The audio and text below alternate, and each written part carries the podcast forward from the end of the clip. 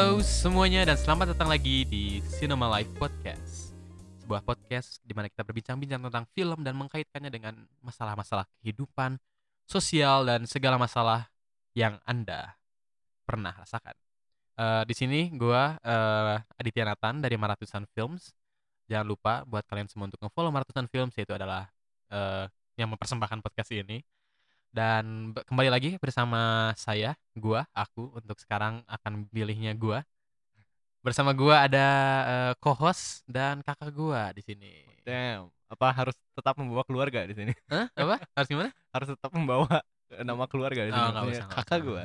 Iya, nah nggak apa-apa, biar kan brothers gitu. Oh iya, Frivolous kan. Brothers. Eh, jadi di sini eh, episode lalu kita udah sempat ngobrol-ngobrol banyak tentang eh, apa ya itu episode comeback. Jadi cuma general doang kita ngebahas tentang apakah peran film dalam kehidupan manusia dan kenapa, Kenapa manusia, bisa manusia? suka dengan film dan lain-lain. Jadi eh, untuk itu episodenya sangat eh, eh, ke mana-mana ya panjang karena topiknya sangat besar. Tapi kita sekarang kembali ke eh, apa namanya struktur podcast yang seperti biasanya. Dan thank you by the way buat yang udah ngedengerin suara gue Oh, iya, terdengar oleh iya. like, terdengar juga di Cinema Live. Iya, te- terima kasih semuanya yang sudah mendengarkan ya, walaupun orangnya kayaknya itu, aja, tapi kalian itu adalah you're the best lah ya. Eh, kalianlah alasan Maratusan terus berjalan. Para pecinta-pecinta film yang terus setia juga mencintai Maratusan. Eh, untuk kali ini episodenya eh, dan episode-episode ke ke depannya sih untuk beberapa minggu ini ya, mungkin sampai sekitar bulan Januari, bulan Februari, ya sekitar segitu adalah bakal fokusnya ke film-film di tahun ini dulu di tahun 2019 yang mungkin belum sempat aku bahas secara keseluruhan tapi Katanya gue banyak banget. Oh iya ya. Bipolar nih. Yang belum sempat gua bahas secara mendalam tapi eh, Ah. menurut gua banyak yang bisa dibahas dalam film-film itu ya. Jadi mungkin Hmm. gua akan milih film-film yang paling besar dalam eh, dampaknya ya mungkin. Iya. Nggak- bukan besar dalam artian kayak paling besar blockbuster atau budget atau apanya tapi dampaknya gitu gua bakal milih yang paling besar. Eh, untuk kali ini mungkin bisa dibilang ini film yang paling diomongin selama tahun ini gitu, yang paling banyak diskusinya. Iya.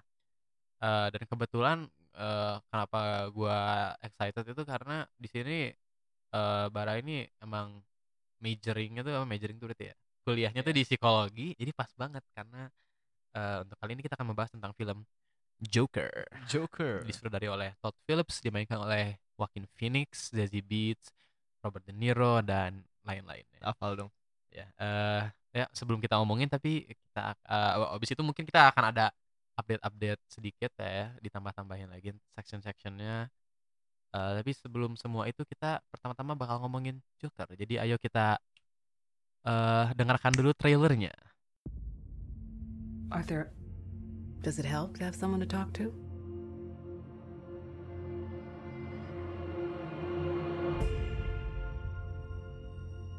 My mother always tells me to smile and put on a happy face. She told me I had a purpose to bring laughter and joy to the world.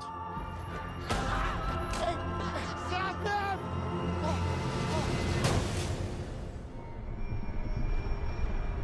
Is it just me? Or is it getting crazier out there? iya jadi itu dia trailer dari Joker Eh, Wow. ya kayak orang gila ya kita tapi untuk yang Seorang- mendengarkan enggak Eh, jadi film Joker ini eh, mungkin jadi apa ya jadi sebuah fenomena kultural bisa dibilang menyaingi Endgame bahkan ya Ya.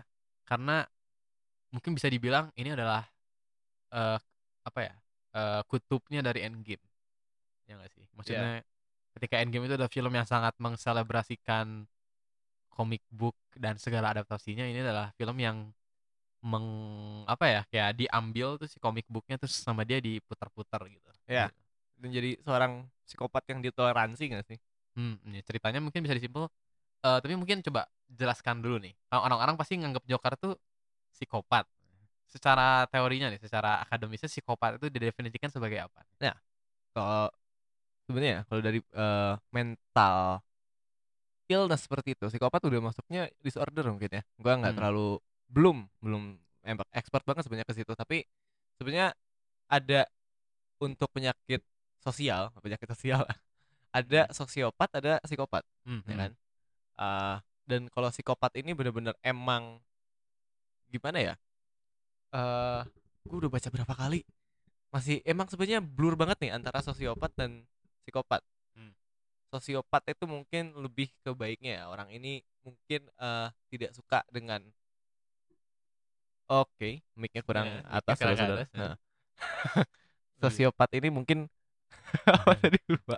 Orang lebih lebih baik. Oh iya, ini. maksudnya dia cuma tidak suka dengan interaksi sosial, dia Hmm, emang hmm. loner dan Hmm. ini mohon dikoreksi ya. Takutnya gue lupa dengan referensi gue baca. Kalau Hmm. psikopat emang dia bener-bener don't feel emotion dan Iya, iya. Oh, salah satu emosi yang paling dia rasakan adalah ya cara dia untuk mencari emosi adalah dengan itu tadi menyakiti orang lain Nah, karena iya, iya. di situ dia ada adrenalin, di situ dia akhirnya I feel something gitu loh. Hmm. Makanya seorang psikopat itu selalu di eh, hubungkan dengan pembunuhan, mass murderer, Hmm, chain killer itu biasanya dihubungkan dengan psikopat. Dan kalau ditanya apakah Joker psikopat atau enggak? Enggak sih itu kayak dia Hmm, hmm. membunuh dia tuh membunuh not for pleasure kayaknya iya. emang mungkin bener untuk versi ini lah ya setidaknya atau Iya, untuk- seluruh untuk- versi ini seluruh versi gimana maksudnya? apakah versi-versi yang sebelumnya juga menurut eh Oh, kalau yang Heath Ledger mungkin itu mungkin beneran seorang psikopat, ya. tapi Dan yang ini di sini enggak kalau yang di sini enggak, kalau di sini mungkin bukan psikopat ya, jatuhnya dia emang revenge aja jadinya. Hmm, Revenge hmm. dan tapi kalau dibilang apakah dia punya mental illness, iya jelas gitu loh. Hmm, Dia hmm. punya dan banyak pengalaman traumatis kan. iya iya Kalau dari scene filmnya ada yang dia seperti delusional gitu-gitu kan. iya iya ngayal segala macem jadi Hmm. emang kalau dibilang apakah Joker di film ini seorang psikopat bukan ya karena Hmm. eh, he does not enjoy killing ya nggak sih pada Hmm, hmm. akhirnya mungkin iya ya ada masih ada di sana masih ada perasaan bukan ragu tapi apa ya kelihatan bahwa aksi kekerasan yang dilakuin di sini tuh masih berdampak lah ya mungkin eh maksudnya dia masih ada berat keberatan gitu nggak sih untuk Hmm, hmm, melakukan hmm, hmm. tindakan ini tapi mungkin itu kayak approach-nya karena film ini kan sebagai origin story gitu ya bisa Ya, dibilang ha. mungkin apakah tapi ini mungkin nanya lagi nih dalam sisi psikologisnya apakah seorang psikopat atau ya sosiopat gitu apakah itu bisa jadi sesuatu yang orang temukan di tengah kehidupan atau itu bawaan bisa bisa karena psikopat itu mental mental disorder yang seperti ini bukan bukan bawaan lahir bipolar disorder Hmm, hmm. skizofrenia pernah denger nggak Hmm, hmm, ya. Eh, tapi mungkin ada potensinya ya dari lahir. Banyak yang bilang untuk menjadi skizofrenia dan untuk menjadi seorang psikopat biasanya membutuhkan intelijensi yang cukup tinggi. Berarti Hmm, hmm. dibentuk sampai di tengah-tengah kehidupannya ada Iya, kayak iya. satu peak ada peak moment yang dia triggernya. dia- ada trigger yaitu kalau eh, mungkin ya untuk dari jokernya Joaquin hmm, Phoenix nah, bener gak sih Wakin Wakin Wakin Phoenix.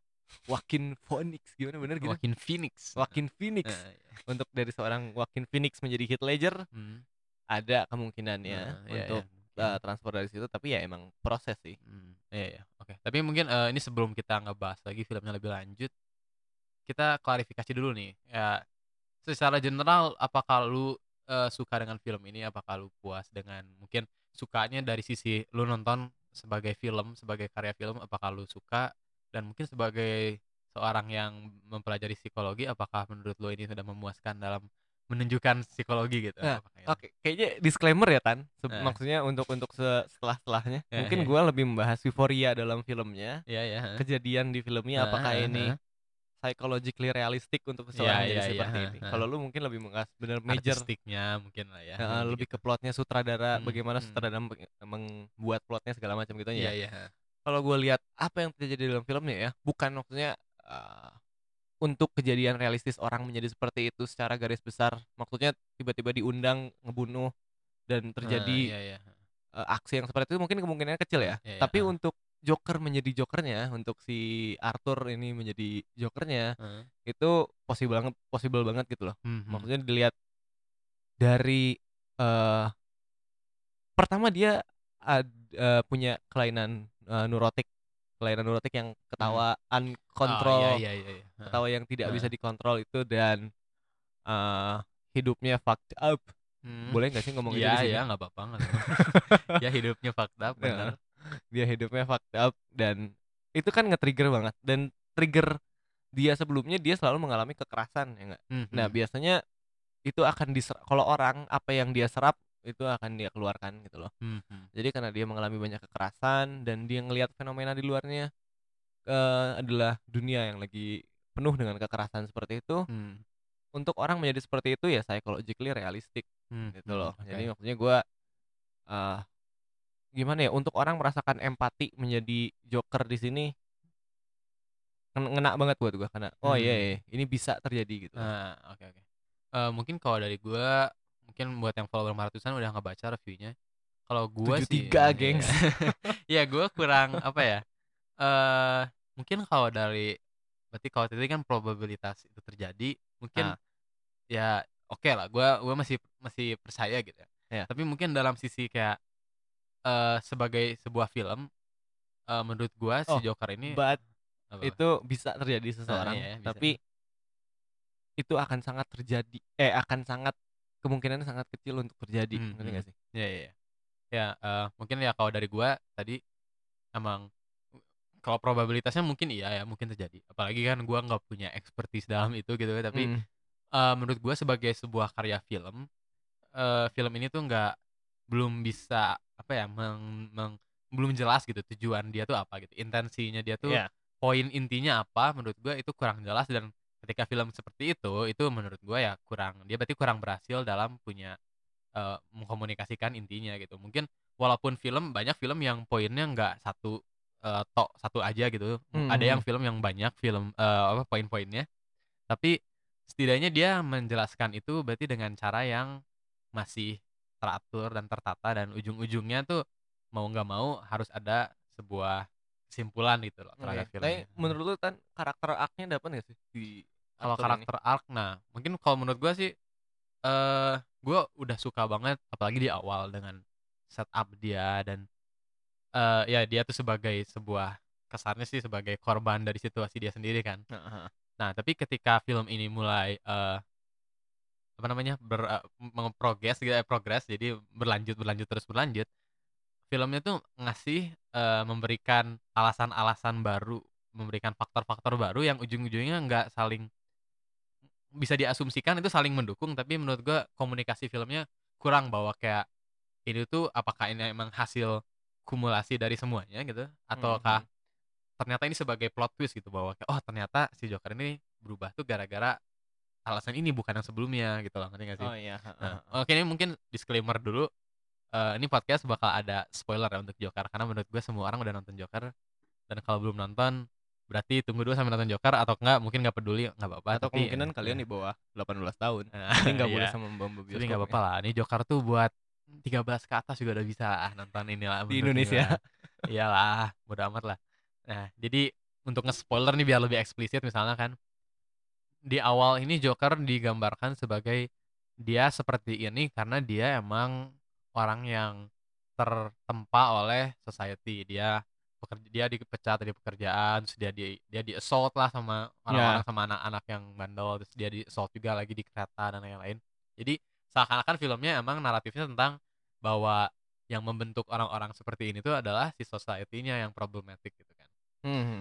Nah, tapi eh tiba-tiba setelah itu dia di eh, ada lagi faktor tentang bahwa dia tuh di assault tadi eh, Iya. pas masih kecil Heeh, dia kena gangguan dan ini ini. Iya. Nah, di situ menurut gua udah mulai filmnya nggak nggak bu- dibuat clear gitu bahwa apakah maksudnya tuh ingin menekankan bahwa oh ternyata dia tuh gara-gara dia ke, kena assault ini pas masih kecil dan dia otaknya jadi gangguan akhirnya dia bisa berpotensi jadi Joker ataukah itu gabungan dari keduanya gitu terus kalau gabungan dari keduanya berarti poin awalnya bahwa tentang semua orang bisa jadi Joker ketika didorong oleh masyarakat berarti nggak berlaku dong Iya, sih? heeh.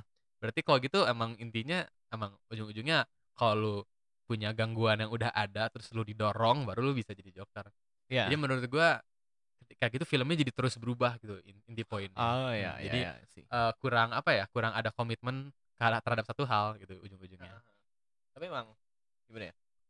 Kalau lihatnya emang eh kalau orang-orang kan Joker ini eh kasarnya melahirkan edgy-edgy baru ya. Hmm, hmm. Orang jahat adalah orang baik yang bisa Iya, gitu. iya. Tapi emang dilihat dari Joker ini bener tadi emang pada akhirnya untuk menjadi seorang Joker ya Hmm. itu dibutuhkan eh, mental yang cukup sakit. Nah, Hmm, hmm.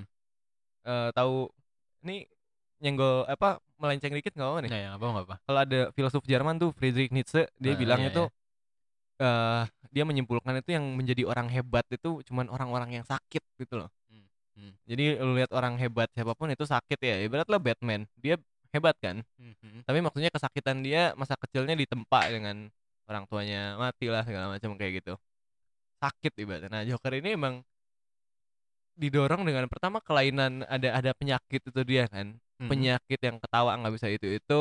Terus yang gue lihat dia dibesarkan oleh ibunya sendiri Hmm, ya kan hmm. berarti dan ibunya pun punya kelainan juga nggak sih ya kan Iya, ibunya sempat iya, rumah sakit heeh. jiwa berarti ya itu juga Heeh. jadinya yang jadi pertama faktor di lain kan. notice adalah eh, si Arthur ini sebelum menjadi Joker Hmm. dia orang yang socially awkward ya nggak sih Hmm, nangkep nggak Hmm, ya kan iya, orangnya socially awkward dan dia banyak menerima bullying hmm, hmm. ya dari society li- di lingkungan dia berarti dia banyak dendam rasa sakit yang direpres Hmm, yang iya, yang ditekan kan- ditumpuk karena dia iya. tidak bisa mengeluarkan ekspresi dia Iya, dia nggak iya, punya eh intime- intimacy dengan orang lain dia curhatnya ke siapa gitu ke Mhm. ibunya pun dilihat dari filmnya tidak membantu apa pak tidak Iya, membantu apa-apa kan Nah, bahkan psikolognya gitu loh psikolognya pada Mhm. akhirnya dia ngelepas ya udahlah ini Iya, iya, ya, iya. kita udah mau udahan gitu heeh, heeh. akhirnya dengan direpres muncul satu momen waktu di kereta itu Mm-mm. Satu momen di situ Iya, dia iya, dia diserang sama diserang dan dikasih karyawan. triggernya sebelum dikasih pistol kan sama Iya, temennya. iya, iya. Heeh.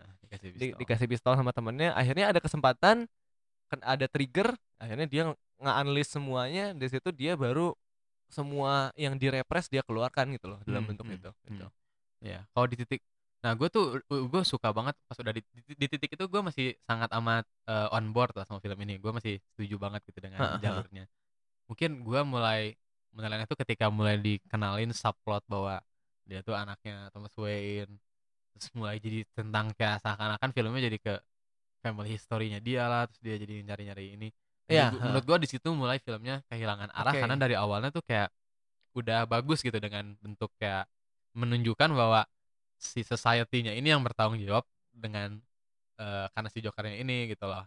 Dan karena di situ kan kayak tadi juga psikolognya nggak di nggak membantu segala-gala itu kan meng- kayak ngekomentarin bahwa emang mental health ini si bentuk apa ya bentuk eh, care-nya tuh belum ah, belum belum kuat gitu belum ya belum ha. detail kayak orang-orang tuh masih susah untuk mencari bantuan sebagai seorang mental health gitu kan dan terakhirnya masih dipertanyakan kebenaran apakah ini bener anaknya Thomas Wayne atau enggak nggak sih Hmm. ya kan terakhirnya masih- terakhirnya ya sedikit ambigu lah ya Iya. maksudnya kayak apakah itu beneran mm, eh, related sama Bruce Wayne atau enggak dia tuh mm, mm.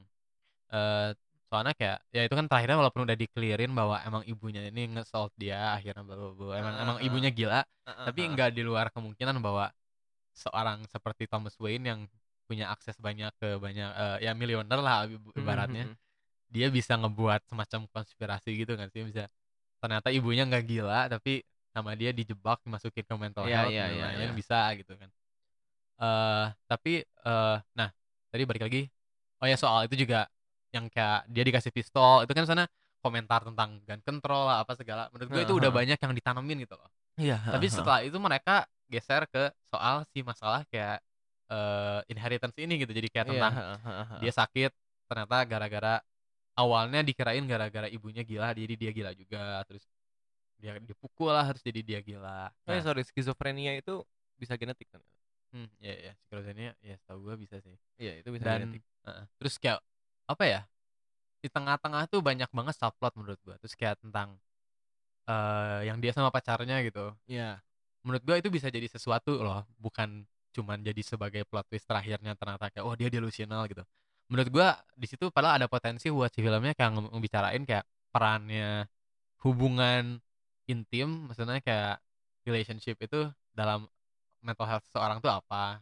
Karena menurut gue emang setahu gue apa- itu sangat influential Iya, kan ha, ha, sangat ha, ha. membantu gitu ya gitu sih maksud menurut gue emang eh kalau film ini memilih arah aja setidaknya gue masih bisa oke gitu loh. Iya iya Eh, iya iya.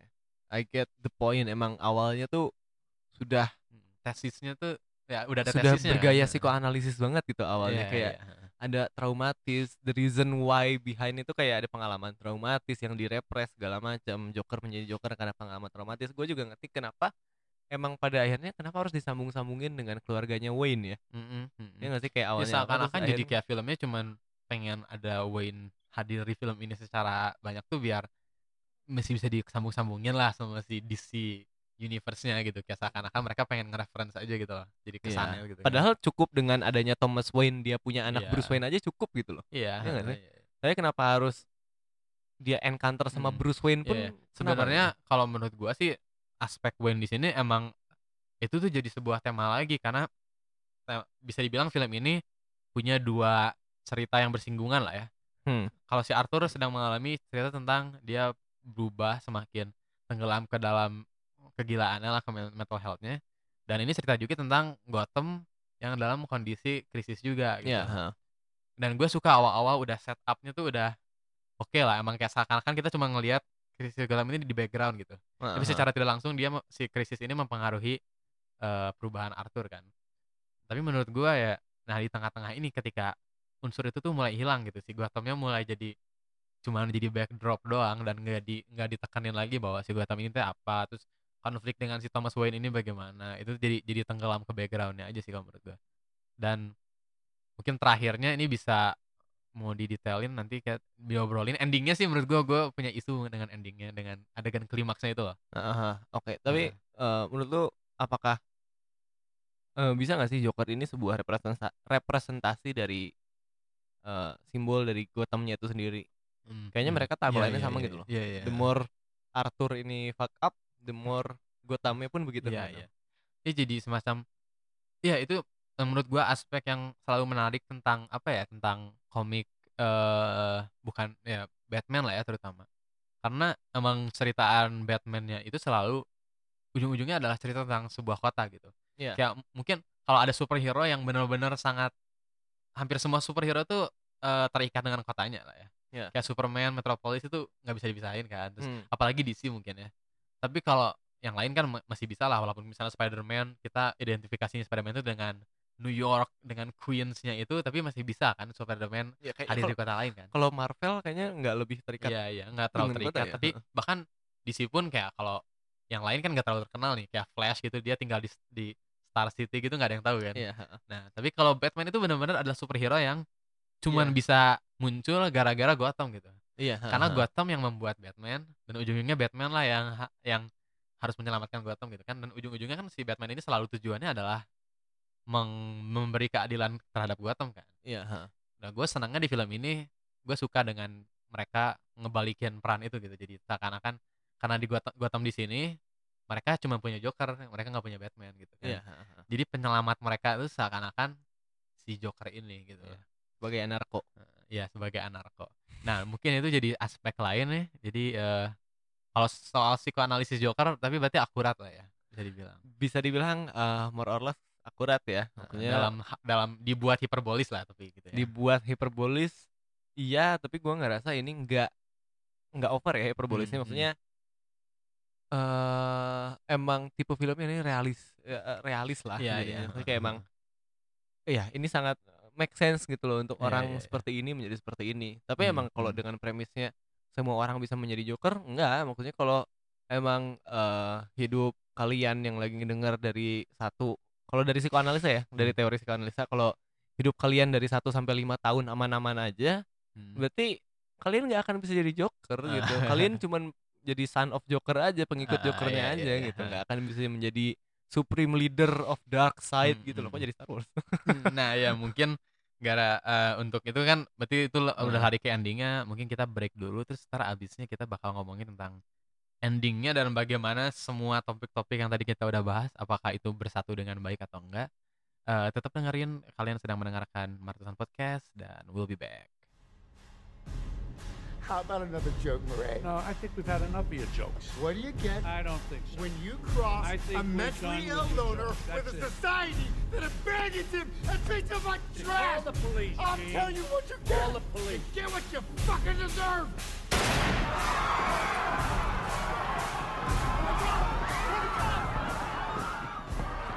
Kalian sedang mendengarkan Maratusan Podcast, eh Maratusan Podcast, Cinema Live Podcast, salah kan?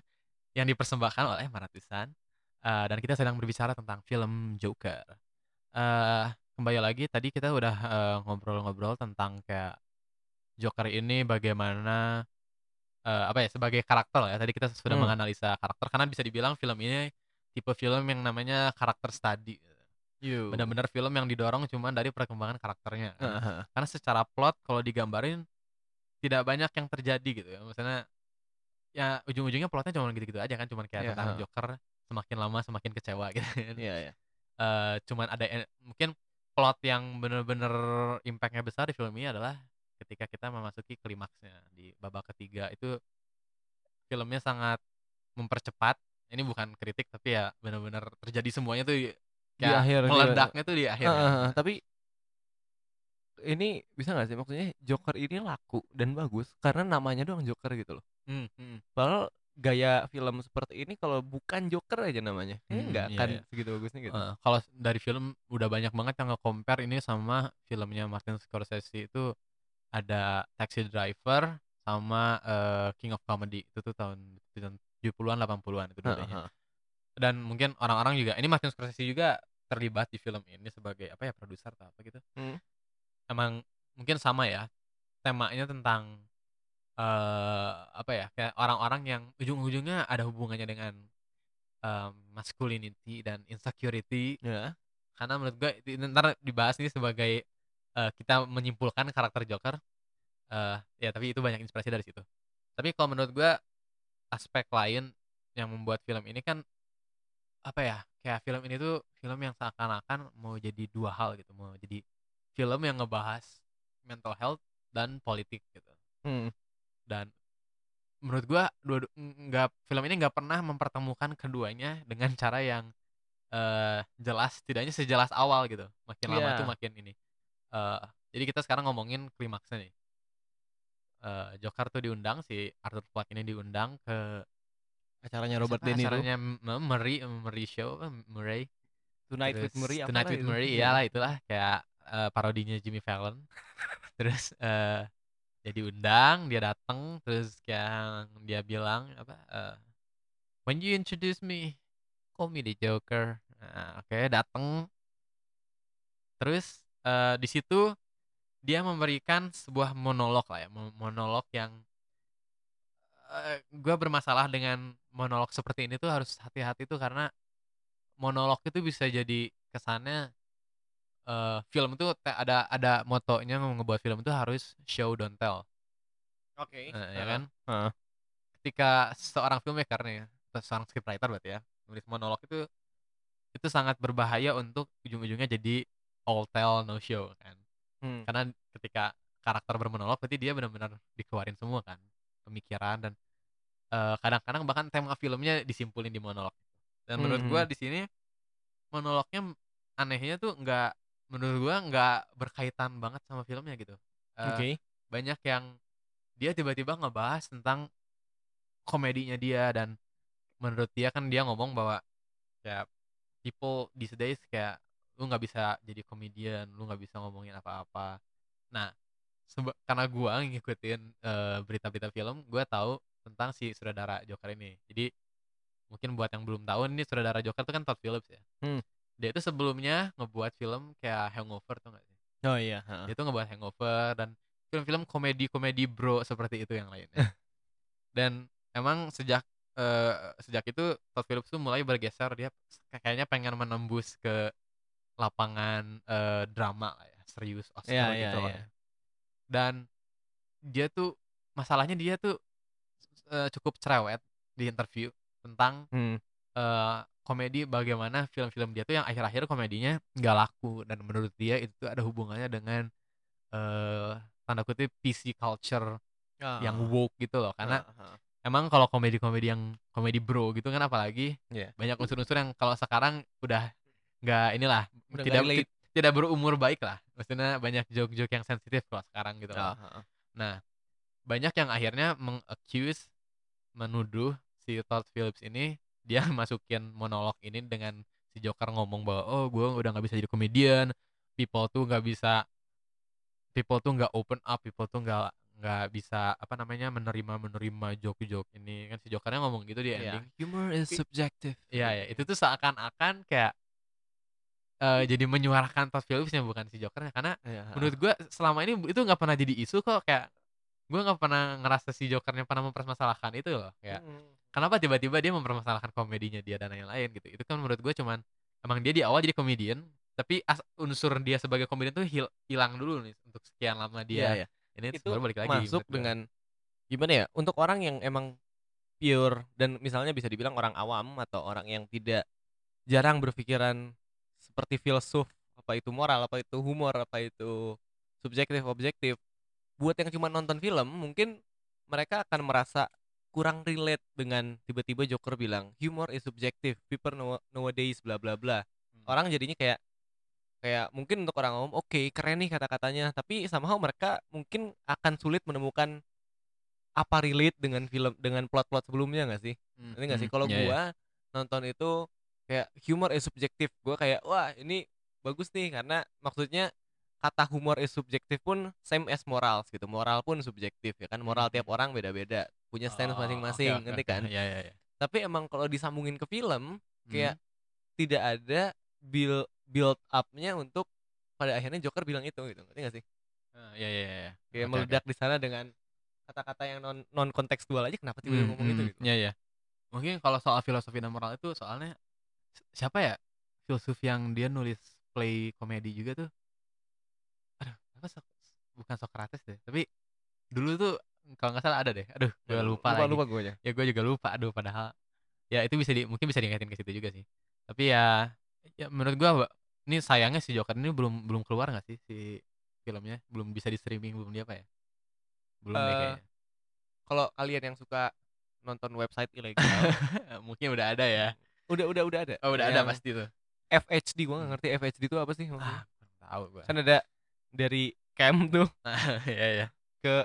FHD Nah, nanti belum HD terakhir Blu-ray Iya, nah Blu-ray. kan belum ada Blu-ray. Gua tuh kalau nonton harus Blu-ray. oke Nah, jadi gua nggak belum sempet nonton Joker lagi, tapi seingat gua sih apa ya? Eh tiba-tiba si Joker ini di Murray Show di endingnya ini selain tadi dia ngomong soal komedi itu dia monolognya sangat mengkritik society-nya gitu. Dan menurut gua itu nggak masuk ke karakter Arthur karena selama ini dia nggak pernah aware dengan society dengan iya dia nggak Hmm, pernah merasa dia nggak pernah ngeblame society-nya sampai titik itu. Walaupun kita sebagai penonton eh, kita berasumsi kan kita kita ngelihat kayak oh ini gara-gara dia di society tapi dia sendiri tidak pernah mengaddress bahwa kayak dia tuh merasa tidak puas dengan Iya, society-nya ya kan? unintentional fourth wall break. Iya iya iya. Iya, jadi ke sana jadi gitu jadi kayak ini bukan karakter si Arthur yang ngomong tapi ini adalah si screenwriter-nya yang berusaha menekankan lagi kalau benar-benar kayak ke sana jadi kayak "Nah, ini in case kalian belum ngerti nih penonton gua tuh mau ngomongin tentang society society kayak gini gini gini dan gini gini gue gini." baru Kan nggak- kepikiran loh kayak ini baru kepikiran sekarang Arthur ini kayaknya sebelum sebelumnya nggak pernah ngomongnya se-intelligence itu nggak sih apa iya iya iya. dan tiba-tiba di Tiba-tiba, Show ini hmm. dia sangat wow itu Hmm. ngomongnya dan menurut gua di sini ada bukan mungkin entah si Todd Phillipsnya mengarahkan Joaquin Phoenix seperti ini. Tapi ini sedikit kritik buat pilihan performance di akhir ini. Si Joaquin Phoenix memainkannya emang dia bener-bener lagi breakdown kan. Ya sedangkan sebelumnya sebelum dia di Mauricio segala kita diliatin bahwa justru dengan dia membangun identitas Joker ini dia baru pertama kali dalam hidup dia dia eh, merasa confident terhadap dirinya sendiri gitu. Dan ekspektasi ek- ekspektasi gua tuh gua kira walaupun dia bakal monolog seperti ini di TV itu bakal sebagai Joker yang udah dia confident dan dia udah punya self realization gitu ngerti gak sih? Gua kira bakal si eh, klimaks emosionalnya di sini dan gua jadi nggak ngerasa gitu karena ujung-ujungnya dia pas lagi monolog kan dia emosional lagi dia kayak kayak bener-bener Arthur lagi yang ngomong kan kayak dengan nadanya soalnya beda kan. Si Arthur lebih kayak ngomongnya yang kayak "Eh, lebih panik kan kayak oh Murray it's not like you," gitu kan. Sedangkan Iya, pas awal-awal tuh dia jokernya udah dapat banget tuh esensinya. Nah, menurut gua eh loh gua kira lu udah self realization ternyata belum gitu loh. Dan kenapa tiba-tiba lu jadi nge-assume bahwa lu, eh, lu tuh mere- merepresentasikan eh suatu ini gitu sesuatu gerakan sosial walaupun di filmnya sebelum-sebelumnya kita sebagai penonton udah ditunjukin bahwa dia menginspirasi banyak orang ya Banyak orang kan, tapi dia nggak pernah bener-bener kayak menganggap itu sebagai hal yang politik gitu. Dia cuma menganggap itu sebagai kayak oh gue di notice tapi dia nggak pernah ngomong bahwa kayak dia nggak pernah peduli dengan politik Gotham. Bahkan pas ada adegan sebelumnya pas ibunya nonton berita tentang Gotham terus Thomas Wayne ngomong di berita segala dia nggak peduli gitu. Jadi kenapa tiba-tiba karakter dia jadi peduli dengan politiknya? Karena seakan-akan si screenwriternya pas udah di titik itu dia baru sadar kayak oh ya kita belum ngegabungin tema politik dengan tema psikologi di film Iya, ini heeh, dengan heeh. baik jadi mending gue jelasin aja sekarang walaupun monolog gitu. walaupun memang iya untuk misalnya kalau untuk orang dari awal yang misalnya punya uh, eksistensial krisis akhirnya menjadi nihilis dan akhirnya menjadi absurdis gitu kan Mhm. tapi di film ini untuk dari dia jadi nihilis dan absurdisnya kayak nggak ada Hmm. benar-benar trigger momennya di mana mungkin coba gitu. bisa dielaborasikan tuh nihilis absurdis gimana tuh oke nihilis singkat aja nih uh, misalnya lu, lu galau nih ya mempertanyakan tentang eksistensi berarti kan itu eksistensial krisis nih ya Hmm, Iya iya terus berakhir banyaknya menjadi nihilis kayak orang-orang Hmm. zaman sekarang tuh nihilis kayak ya apalah semuanya Ya, tuh ketika meaningless lu mikirin hidup panjang lebar ternyata lu sadar ah nggak ada Itu hidup tuh nihilis. meaningless Heeh. terus nothing insignifikan Mhm.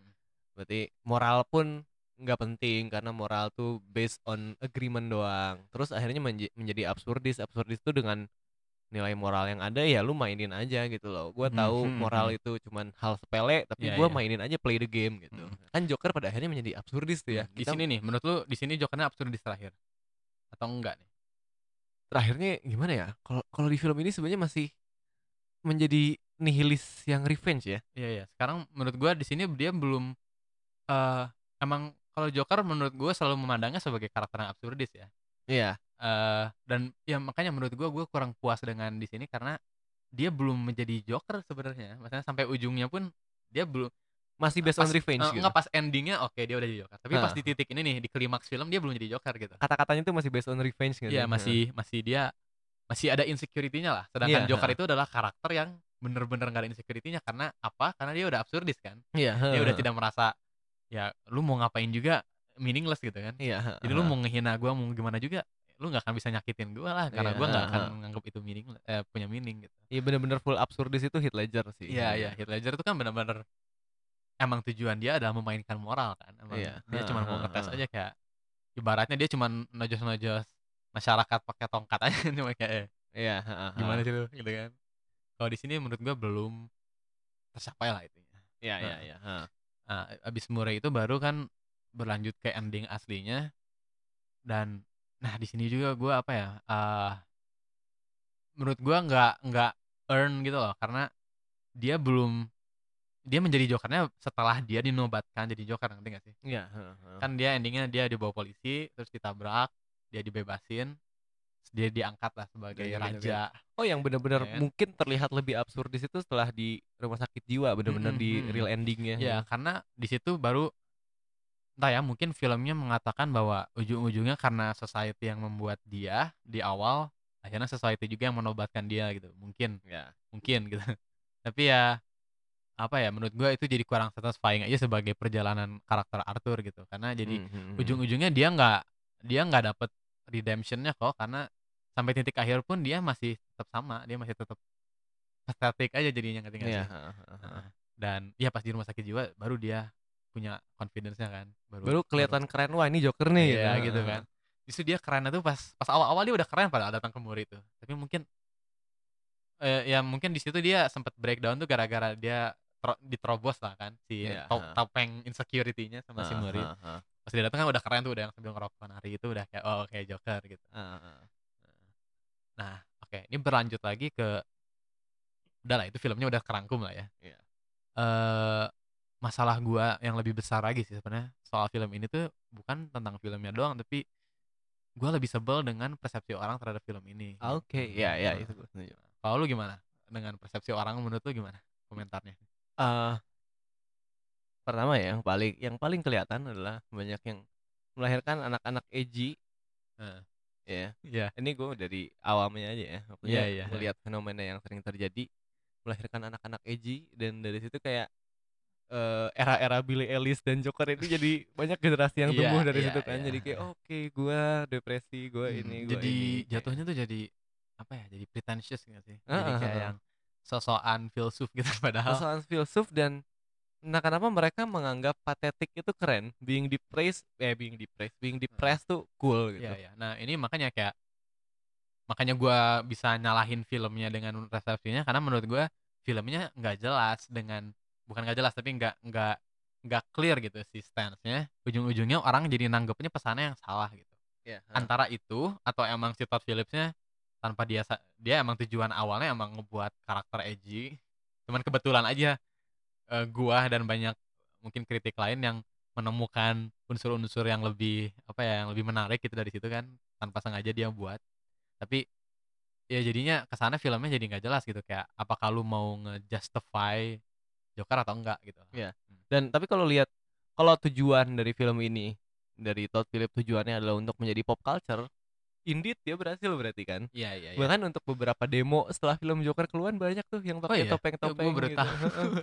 Emang dia pakai iya, pakai topeng terus Hmm. kayak mungkin sebelum Joker tuh kalau demo pakai topeng V for Vendetta Iya, ya iya. kan banyak yang itu. Tapi setelah ini Joker banyak yang pakai topeng Joker juga kayak sebagai Joker sebagai lambang Hmm. Iya, anarko gitu loh. ya dan ini kan Protest emang dan emang emang sempat banyak kontroversial film ini kan banyak yang bilang berbahaya segala kan dan apa ya mungkin orang-orang masih ingatnya dengan tragedi yang pas The Dark Knight Rises Hmm? The Dark Knight Rises itu kan pernah ada penembakan kan Iya, heeh. Nah, penembakan yang orangnya yang dianggapnya itu dia emang meniruin Joker lah intinya kan. Heeh, heeh. Tapi lucunya tuh menurut gue jadi film ini walaupun misalnya menginspirasi orang karena Jokernya pathetic jadi yang yang diinspirasinya juga pathetic ngerti gak sih? Iya, iya. Kalau si Heath Ledger itu emang emang ancaman yang lebih rasanya threatnya lebih real gitu. Iya.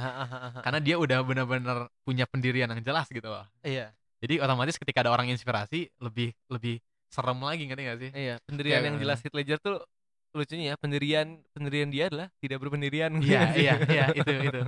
Nah jadi kayak menurut gue ya jadi ujung-ujungnya sekarang ya ujungnya jadi protes-protes lagi karena ya Joker di sini cuma protes doang gak sih? Iya, heeh, iya, gue ngerti Joker yang Todd Phillips itu jadi simbol, ya kan? Nah iya iya. Jadi pendiriannya adalah based on revenge gak sih? Kayak lu pengen Mm-mm. protes dengan pemerintah, lu Iya, pengen iya. menjadi anarko, lihat tuh Joker. Kalau Heath Mm. Ledger tuh bukan protes terhadap eh, pemerintah menjadi anarko ya, emang Mm. lu ya menjadi absurd aja gitu loh ya kan kalau Heeh. Joker dan Dan jadi- itu lebih maksudnya lebih apa ya lebih lebih suatu konsep yang abstrak yang kita nggak bisa antisipasi nggak nggak sih kayak kalau emang cuman jadi menginspirasi demo kan jelas apa yang didemoin kan. kalau ini ya makanya jadi waktu jadi penembakan karena dia udah ngerasa nggak ada arti banget gitu. Dia bukan memperjuangkan sesuatu ngerti gak sih? iya, sedangkan di Joker yang ini dia memperjuangkan gitu. Iya, Ada dia yang dia perjuangkan sesuatu. terhadap fuck up-nya Gotham Hmm, ini iya, iya. sendiri gitu. dan yang bikin lucu tuh kayak kalau untuk konteks filmnya wajar lah karena Gotham itu emang kota yang sangat gitu dan yang protesnya pun orang-orang yang lower class yang jadi victim yang jadi korban dari ketidakadilan masyarakat kan tapi kalau sekarang kita lihat yang justru mengambil eh, Joker sebagai simbolnya mereka sebagai eh, apa namanya sebagai hero nya mereka itu orang-orang yang padahal privilege privilege aja gitu kan pasti orang-orang Iya, di iya, iya. Instagram Instagram gitu. Iya iya. Dan eh yang gue lihat emang kalau dari The Dark Knight yang Joker di situ kita melihat Jokernya itu eh sebagai kita ngefans kita suka sama Joker yang di Heath Ledger versi Heath Ledger tapi sukanya dalam artian ini tokoh horor nih serem nih gitu Hmm. dan di film itu pun Joker tidak menjadi simbol dibenci sama semua peran yang ada di film itu kan iya iya dan kita pun cuman mengidolakan dengan gaya pikirnya dia yang sangat absurd kalau Iya, yang Heath iya, Ledger kan.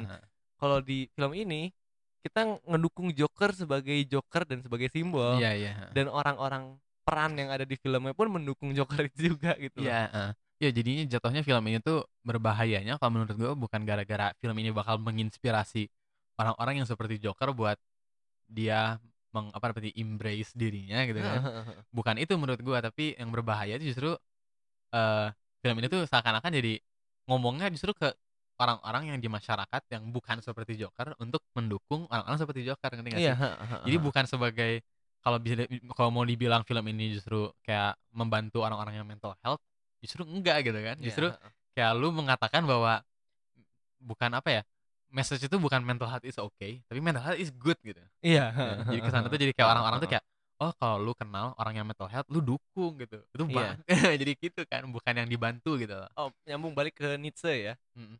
Kalau gua simpulkan, kalau Joker yang Todd Phillips yang eh, Joaquin Phoenix ini, di- bener ya ngomongnya sekarang. Mm, iya iya si Joaquin Phoenix ini, kalau kata Nietzsche dia adalah seorang singa mungkin ya. Kalau yang Heath Ledger dia adalah seorang bayi. Nah, Hmm, kalau hmm. di buku Nietzsche yang Senjakala Berhala ada judulnya bukunya Senjakala Mhm. Berhala. Jadi kayak ada tahap untuk menjadi Ubermensch. Ubermensch itu menurut Nietzsche adalah manusia super. Ya, Ah, oke, how uh, human should be. Nah, Mhm. jadi tahap pertama itu seorang unta yang dikasih realitas dia iya, iya Ah, dia oke, jalanin. oke. Seorang singa dikasih realitas dia bilang enggak, dia lawan realitasnya. Nah, Mhm.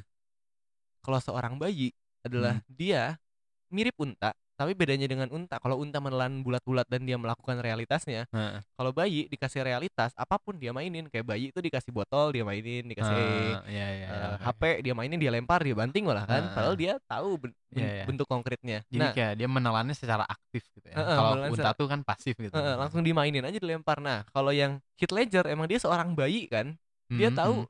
ya hidup mah begini aja yuk, main main-main aja yuk gitu Iya, loh. iya, Apa pun iya, yang iya. terjadi it's a game gitu. Iya iya iya. iya. Sedangkan kalau yang uh, Joaquin Phoenix ini, yang filmnya Todd Phillips, dia masih menjadi seorang singa gak sih yang realitas tuh nggak bisa begini. Gua pengen melawan realitas yang ada, struktur yang ada pengen gua bongkar gitu. Ya? Hmm, masih hmm, menjadi hmm. simbol kayak gitu. Iya, iya. Iya. Jadi ya eh, pada ujungnya sih ya emang jadi apa ya? Filmnya jadi kurang ya gua su- gua tuh untuk untuk ngeklirin ya, gua gua Hmm. enjoy filmnya. Apalagi Iya. sebagai gua fan comic book gitu, gua suka banget Gue pun gitu. pertama nonton langsung wah anjir keren nih Ah, gitu. ah. Tetapi ya ya itu sih maksudnya filmnya ya berbahaya itu karakter apa namanya berbahaya itu deskripsi yang tepat bukan dalam artian filmnya bakal menginspirasi kekerasan tapi ya gitu aja maksudnya jadinya ya walaupun apa ya absurdis atau meni- nihilis itu bukan sesuatu yang harus kita dukung gitu kan Ya. walaupun mungkin itu jadi semacam apa ya semacam eh, tujuan yang bukan tujuan tapi kayak eh, destinasi yang tidak bisa dihindari gitu mungkin Iya. kan ketika orang mengeksplor tentang filosofi dan lain-lain tapi ya itu tuh bukan sesuatu yang harus diselebrasikan gitu dan Joker Iya. tuh mengeselebrasikan itu filmnya gitu mengeselebrasikan itu dan eh ya maksudnya kalau lu mau ngebantu mental health pesan yang harusnya menurut gua nih film ini sampaikan itu adalah Joker ini adalah orang yang sakit dan dia tuh ujung-ujungnya delusional gitu itu yang harusnya Iya, penting itu heeh, dia tuh heeh. delusional dan segala yang dia capai di sini tuh harusnya dia gambarkan sebagai delusional gitu delusional tuh bukan dalam artian kayak di filmnya kan udah ada dia halusinasi bukan halusinasi ya tapi kayak Delusi, delusi itu beda kan Nah, kayak halusinasi, delusi, imajinasi, apa sih? ya kan beda kan tapi kayak eh, apa yang dia percayain itu adalah sesuatu yang konyol harusnya gitu Iya, ha. itu Ya. seakan-akan bener tadi kalau seakan-akan kalau kita nemu orang yang lagi depresi itu film Joker buka harusnya kan kalau ada yang Hmm, depresi itu hmm. it's okay to be depressed, Iya, we'll iya. help you out. Tapi Iya, kalau iya. film Joker yang ini kayak oh are you depressed? It's good. iya iya jadinya kayak lu harusnya nge-embrace depresi lu gitu lu bisa jadi sebuah pahlawan ini gitu society gitu Sebuah dan- anger management yang salah. Mm, dan orang ya itu sih maksudnya kalau filmnya ngelakuin misalnya kalau filmnya mau dark dan poin intinya itu oke gitu tapi gue makin kesel tuh orang-orang ini ya banyak yang jadi kayak tadi kalau ibaratnya kata Nisa jadi unta jadi kayak dia dikasih dikasih makan si Joker ini deh sama film Joker ini terus dia terima-terima aja gitu loh. Dia Iya, ha, dia nggak mikir dulu kayak eh ini film dampaknya apa dan lain-lain gitu. Dia cuman kayak ngeliat oh ini Joker keren. Terus dia dia sebarin lagi lah kata-kata Joker yang kayak uh, apa bukan bu, tidak ada orang orang jahat itu orang yang baik yang disakiti dan lain-lain gitu Iya, kan. iya, iya. Malah justru justru kayak harusnya lu ngeliat Joker tuh jangan lu lu boleh berempati tapi lu nggak suportif gitu kan Iya.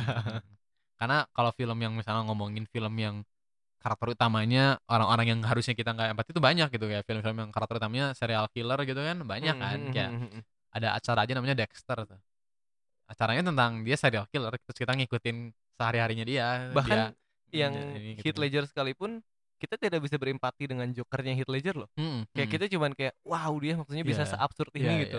Tapi kita nggak akan pernah bisa iya ya iya bahkan kita mungkin setuju lebih setuju kata-katanya Heath Ledger nggak sih maksudnya apa yang dikatakan Heath Ledger kita masih bisa nangkep kayak oh iya juga ya kayak Iya, tapi kita tidak Hmm. bisa empati Iya, gitu. iya, iya. karena kita tahu kata-kata itu cuman permainannya dia heeh, Nah, kalau si Todd Phillips eh si Todd Phillips si Joaquin Phoenix ini Jokernya ya emang se- ah, harusnya kita sama kayak si Heath Ledger bahwa kayak kata-katanya oke lu boleh lu boleh eh, menyimak dengan oke lu boleh cerna kata-katanya si Joaquin Phoenix Mm, mm, mm. tapi kalau di mana Heath Ledger ini kata-katanya cuman permainan dia kalau Joaquin Phoenix kata-kata ini cuman bentuk apa delusinya dia gitu Iya, sih? ha, ha. dia cuman kayak ngejustifikasi aja intinya kan dia cuman pengen balas dendam dia pengen ngeluarin emosi dia Terus dia Iya. nyari-nyari tujuan kan dia pengen menjustifikasi bahwa gue bukan orang jahat kok gue cuman korban atau gue mencari ini. pembenaran. Iya, gitu. dia dia nggak pengen percaya bahwa dia tuh orang ini jahat. Karena emang dari awal kan dia orang-orang yang delusional sampai kayak sama kayak ibunya, dia kan nyari-nyari si Thomas Wayne. Iya. Karena dia pengen punya justifikasi aja gitu loh. Dan Heeh. harusnya film ini tuh tentang itu, tentang seseorang yang karena dia dia merasa pathetic, jadi dia mencari-cari hal untuk dia percayain dan untuk dia memberikan dia arti gitu kan. Iya, heeh. Dan kalau lihat kalau ini kita eh, berimajinasi, kalau misalnya Jokernya Heath Ledger masih ada dan Mhm, mhm. Joaquin Phoenix masih ada, pasti Joker yang Heath Ledger tuh menang jauh gitu. loh. Iya. Maksudnya emang itu yang Joker Ya, beneran. justru justru kayak kelemahannya Joaquin Phoenix itu eh Jokernya Joaquin Phoenix itu adalah Jokernya yang Heath Ledger gak sih? Karena gua gua ngebayangin mereka berdua ketemu pasti bakal dibully abis gitu lah masih Heath Ledger tuh si Jokernya Joaquin Phoenix tuh kan bakal kayak yang ah lu Iya. percaya apa sih? Lu cuman kayak gini gini gini doang. Ada sama- pasti pundung yang sama Heath Ledger juga bilang, ih edgy anjir Ah, gitu. ya pasti gitu kan. Kayak ya jadinya apa ya? Ya ya gitu sih jadi kurang jelas aja sih sebagai karakter. Tapi dan tapi lu tetap masih tetap suka berarti tapi kan kayak si Jokernya secara karakter gitu. Secara karakter oke, maksudnya Hmm. eh mungkin ya setelah dipikir-pikir berapa kali kalau ini bukan Joker, gua akan lebih suka. Ngerti gak sih? Hmm, hmm. Kalau Hmm. filmnya Joaquin Todd Phillips ini Iya, bukan iya, Joker, iya. gua akan lebih suka. Maksudnya ini emang cuman tentang cerita tentang aja, cerita orang kebetulan. depres Iya, segala iya. kebetulan Heeh. begini dan dia jadi Heeh. simbol itu akan fresh ya. Tapi Iya, karena iya, dibikin iya. Joker kita tahu gambaran Joker gimana, Mm. terus jadi kayak bukan kayak gini Iya, deh. Jadi mungkin menipu orang-orang yang cuman sebagai fans comic book dan superhero, ya mereka nanggepin ini seperti film comic book lain gitu bahwa bahwa karakter comic book ini adalah karakter yang gua bisa gua jadikan sebagai simbol ngerti gak sih kayak kayak orang-orang kan banyak yang pasti mengidolakan Batman atau apalah kan terus dia ya udah Dan gitu. kalau eh, si Joker yang ini, yang Joaquin Phoenix ini apa namanya? ngelawan Batman dan kalau Batman-nya adalah Batman versi The Dark Knight Hmm. yang Christian Bale bukan ya namanya? Iya, Ya, iya. yang Christian Bale itu dia malah dengan gaya ngomongnya Christian Bale dia bisa jadi baik lagi ngerti gak sih sedangkan Joker gak sih Iya, iya, karena iya. yang di sini Jokernya tuh kayak masih punya stance gitu loh dia Iya, kayak iya. masih punya moral gitu loh Iya, masih bisa moralnya masih bisa digoyahkan ya sih. Heeh, moralnya masih dia bisa masih bisa merasa digoyahkan. salah sebenarnya masih biasa biasa salah Makanya menurut ya kayak tadi kata lu juga ini bukan psikopat kan karena masih ya kalau psikopat berarti kan udah benar-benar mati rasa kan. Heath Ledger Ini- itu udah psikopat Iya. gitu Kalau ini belum karena dia masih kayak walaupun dia ngebunuh mungkin dia udah nggak ngerasa apa-apa tapi dia masih sebagai orang masih punya insecurity secara emosi dan lain-lain. Iya, karena- justru insecurity dia lebih besar dari kebanyakan orang gitu kan. Heeh, heeh, Heeh. heeh. Ya, jadi dan bahkan kalau Batman pun tidak akan ragu untuk mem- membuat lumpuh maksudnya akan menang dua dua tiga langkah kalau yang pakai Hmm, Joaquin hmm. Phoenix ini karena Iya, iya. gue tidak melihat dia sebagai tokoh yang intelligent kalau di sini Heeh, iya, iya. yang Heath Ledger gitu. tuh kayak Mm. wow gitu Iya, iya. makanya jadi ujung-ujungnya serba salah sih kayak kalau lu mau nanggepin film ini tentang eh, mengkritik karakter Joaquin Phoenix gitu nggak akan bisa karena dia protagonisnya kan. Lu Ya. harus lu harus ngedukung dia. Tapi kalau lu ngebuat ini emang benar-benar cerita tentang kita berempati sama dia, ya jadi bahaya juga ujung-ujungnya gitu loh. Jadi tapi kalau masalah acting antara Joaquin Phoenix dan Heath Ledger dua-duanya sama-sama keren ya, ya kalau acting sih gua nggak nyalain Joaquin Phoenix sama sekali sih. Heeh. Menurut gua emang ya karena dia Emang emang selalu actingnya tidak bagus. pernah mengecewakan lah si Joaquin Phoenix ini. Nah, tapi ya gitu sih mungkin masalah dari Joker. Jadi eh, buat pendengar eh, yang mempertanyakan kenapa gua nge-rate Joker eh, rendah, ya cukup nggak itu nggak nggak terlalu rendah loh padahal 73 tuh ya. 73 tuh Oke oke lah, kayak oke gitu bener-bener film yang oke. Eh ya gara-gara itulah itu itu eh apa berarti eh keraguan gua terhadap film ini itu sih. film oke tapi kalau misalnya lagi ngobrol ngopi sama teman-teman yang lain bukan film pertama yang direkomenda- direkomendasikan atau Iya, ba- bahkan iya. mungkin tidak akan direkomendasikan cuman kalau Iya, ditanya iya. Gua Joker cuman gimana kayak, good gitu Ya benar-benar benar-benar kalau dideskripsikan ya reaksi gue terhadap Joker itu cuma kayak "Ya, oke. Nah gitu, itu Iya, iya. itu reaksi gue. ya mungkin lebih ke kecewa aja sih ya. Maksudnya karena filmnya bukan film yang beda ya sama film yang benar-benar mediocre ngerti gak sih? ya Film menurut gua gua lebih gua lebih mengapresiasi ini daripada film Marvel. Karena film Marvel ya cuman vanilla ngerti gak sih? iya iya dan Kalau ini- gitu ini setidaknya mencoba sesuatu walaupun cukup gagal tapi ya udah gitu. Oke. tujuh gitu. tiga nggak gagal lah Ya, tujuh, ya misalnya gagal dalam mencapai tujuannya ngerti gak sih? Menurut gua film ini tuh meng dia aimnya tuh eh, bidikannya dia tuh dia pengen jadi film yang 90 ke atas ngerti gak sih? Tapi ujung-ujungnya ah iya tujuh tiga ngerti gak sih? Ah, Jadi ah, dia gagal dalam mencapai apa yang dijanjikan lah gitu. iya Hmm. ah.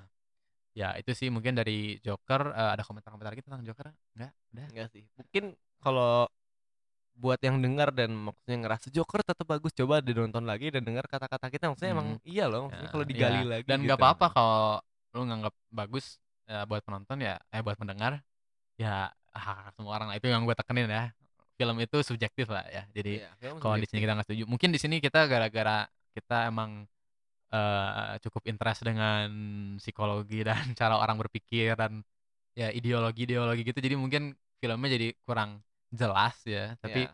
kalau secara eksekusi apalagi kalau secara teknis gue muji sih kayak si sinematografinya keren ya dan- ngambil gambarnya bagus ya kan acting, Acting semua bagus. keren mungkin dari sisinya cuman dari writing sama ya plot di- ya? ya plot sama si arahan aja sih direksinya. Karena kan menurut gua s- tugasnya sutradara tuh ujung-ujungnya cuman memilih apa yang mau ditekankan dan apa yang enggak kan. Iya, Misalnya cuman heeh. lu ngatur tone dan Iya, arah film ya, kan. makanya di- di- director kan karena mengarahkan kan Iya, gitu. heeh.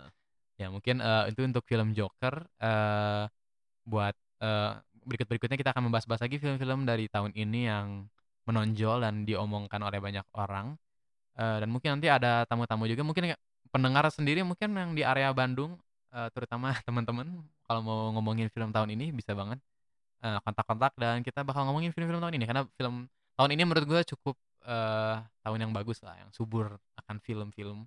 Iya. jadi ya sambil menutup tahun mm, 2020 eh tahun 2000. 2019 udah pasti kalau ini didengerin berapa hari lagi udah mau tahun baru sih jadi.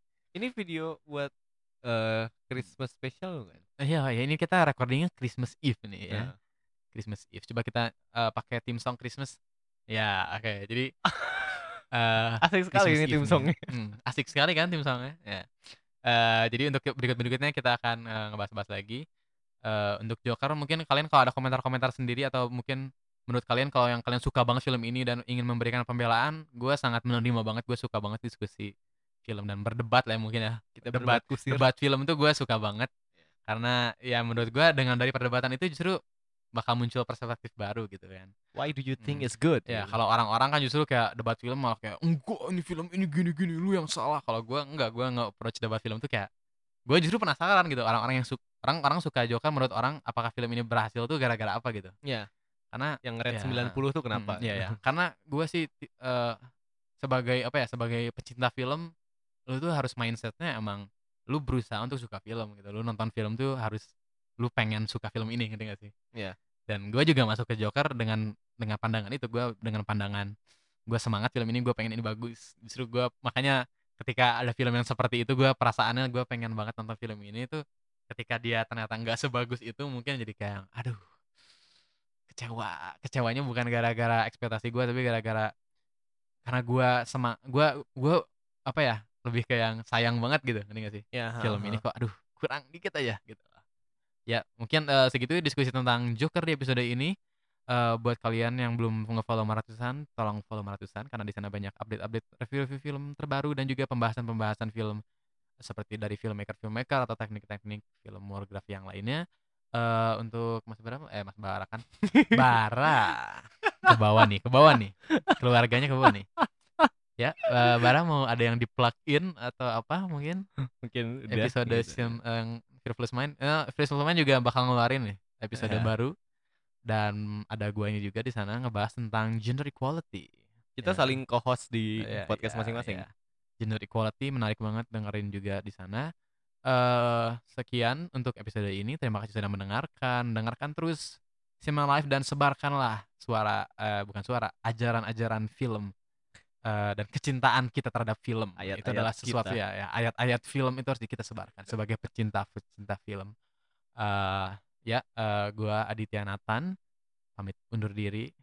Dan gua Bara undur Ya, diri. undur diri juga. Oke. Dan eh, ya, this is Frivolous eh Frivolous kan. this is Cinema Live Podcast. And thank you for listening. See you next time.